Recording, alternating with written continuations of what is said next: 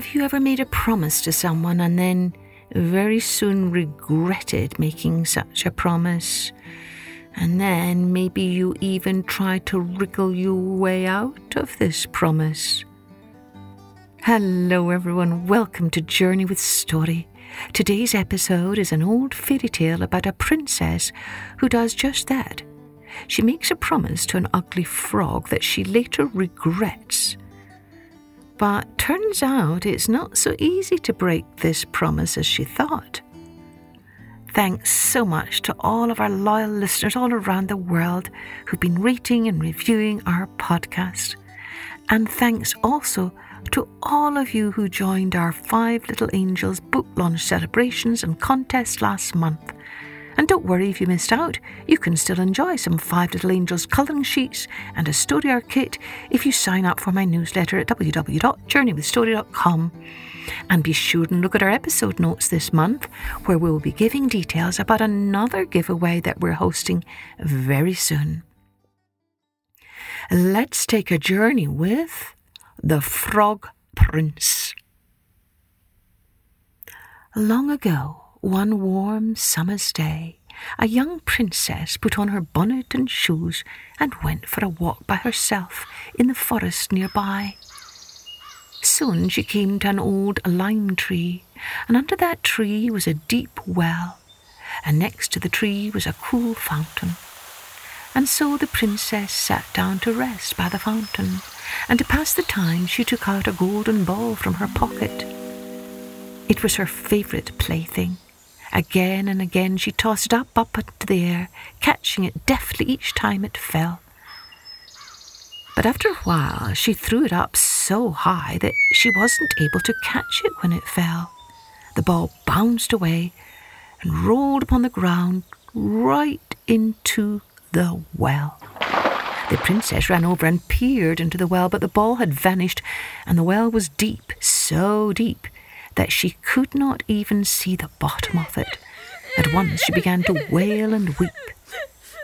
Then she heard a voice saying, "What troubles you, dear princess? You are weeping so pitifully." She looked around to the side from where the voice came and saw a frog stretching forth its thick, ugly head from the water. "Ah, old water splasher, is it you?" she said. "I am weeping for my golden ball which has fallen into the well." "Be quiet and do not weep," answered the frog. "I can help you, but what will you give me if I bring you your plaything?" "Whatever you will have, dear frog," she said. "My clothes, my pearls and jewels, and even the golden crown which I am wearing." The frog answered, "I do not care for clothes or pearls or jewels, or even your golden crown. But if you will love me and let me be your companion and playfellow and sit by you at your table and eat off your little golden plate and drink out of your little cup and sleep in your little bed, if you will promise me this, I will go down below and bring you your golden ball."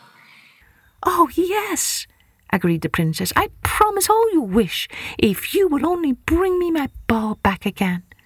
However, to herself, the princess thought, "How this silly frog does talk. He lives in the water with the other frogs and croaks and can be no companion to any human being." But on hearing her promise, the frog put his head into the water and sank down, and in a short while came swimming up again with the ball in his mouth and threw it on the grass. Delighted to see her pretty plaything once more, the princess picked it up and ran away with it. Wait, said the frog. "Take me with you. I can't run as fast as you." But the princess paid him no heed, and the poor frog had to climb back into his well again. The next day, when the princess was eating dinner with her father, the king, she heard something come creeping, splish, splash, splish, splash, up the marble staircase, and when it got to the top, it knocked at the door and cried, "Princess, dear princess, open the door for me." At once she ran to see who was outside, and when she opened the door, there sat the frog in front of it. It gave her such a fright that she at once slammed the door in his face and went back to the dinner table. Seeing how afraid she was, her father the king asked her, "Whatever is the matter, my child? Who is at the door?" "A nasty, disgusting frog," she replied. "What does a frog want with you?" asked the king. "Oh, dear father, yesterday, as I was in the forest sitting by the well playing, my golden ball fell into the water, and because I cried so, the frog brought it out again for me, and because he so insisted, I promised him he should be my companion, but I never thought he'd be able to come out of his water, and now he is outside there and wants to come into me." Now, as she was speaking, the frog knocked a second time, crying, "Princess, open the door for me. Do you not remember what you said to me yesterday by the fountain? Open the door for me." Then said the king, "That which you have promised you must do. Go and let him in." So the princess did as her father commanded. She went and opened the door, and the frog hopped in and followed her, step by step, to her chair. There he sat and cried, "Lift me up beside you." At first the princess refused, but at last the king again commanded she do what she had promised. But no sooner was the frog on the chair than he demanded to be put on the table. "Push your little golden plate nearer to me, that we may eat together," he said. Reluctantly the princess did this. She watched with disgust as the frog enjoyed every single morsel of his food. When he had eaten his fill, the frog said, "I have eaten and am satisfied. Now I'm tired. Carry me into your little room and make your little silken bed ready, and we will both lie down and go to sleep." The princess began to cry, for she was afraid of the cold frog and his slimy skin, and could not bear the thought of sleeping with him in her clean little bed. But the king grew angry, and he said, "He helped you when you were in trouble. You should not dare now to despise him." So the princess took hold of the frog with two fingers, carried him upstairs, and put him in a corner. When she was in bed, he crept to her and said, "I am tired. I want to sleep as well as you. Lift me up, or I will tell your father." The princess squirmed as she bent down low, picked up the frog and laid him on the pillow in her bed, where she slept all night long. As soon as it was light, the frog jumped up, hopped downstairs and right out of the house. "Now then," thought the princess, "at last he is gone and I shall be troubled with him no more."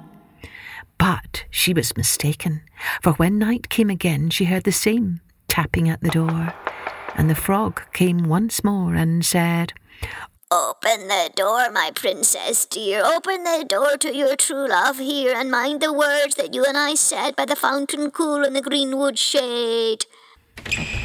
And when the princess opened the door, in came the frog and slept upon her pillow as before, till the morning broke. And the third night he did the same. But when the princess awoke on the following morning, she was astonished to see, instead of the frog, a handsome prince gazing upon her with the most beautiful eyes she had ever seen, and standing at the head of her bed.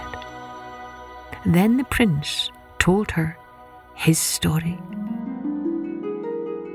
That he had been enchanted by a spiteful fairy who had changed him into a frog and told him he must stay as a frog until some princess should rescue him from the water and allow him to eat from her plate and sleep upon her bed for 3 nights. "Now you have broken this cruel spell," said the prince, "and now I have nothing to wish for but that you should go with me into my father's kingdom, where I will marry you and love you as long as you live." And of course the young princess agreed at once, and as they spoke a golden coach pulled up the drive with 8 beautiful horses decked with plumes of feathers and a sparkling harness, and behind the coach rode the prince's servant, faithful Henry, who had long waited for this day to see his master freed from this dreadful spell. And so they set off for the prince's kingdom, where they were married amidst great rejoicing, and there they lived in great peace and contentment, for all all the years of their lives.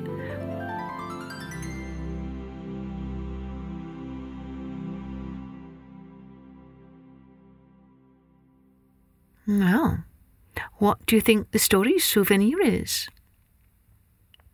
Yes, I bet most of you said something like, the truth of this story about what it's like to live in this life is, if we make a promise, then we better be prepared to keep that promise no matter what.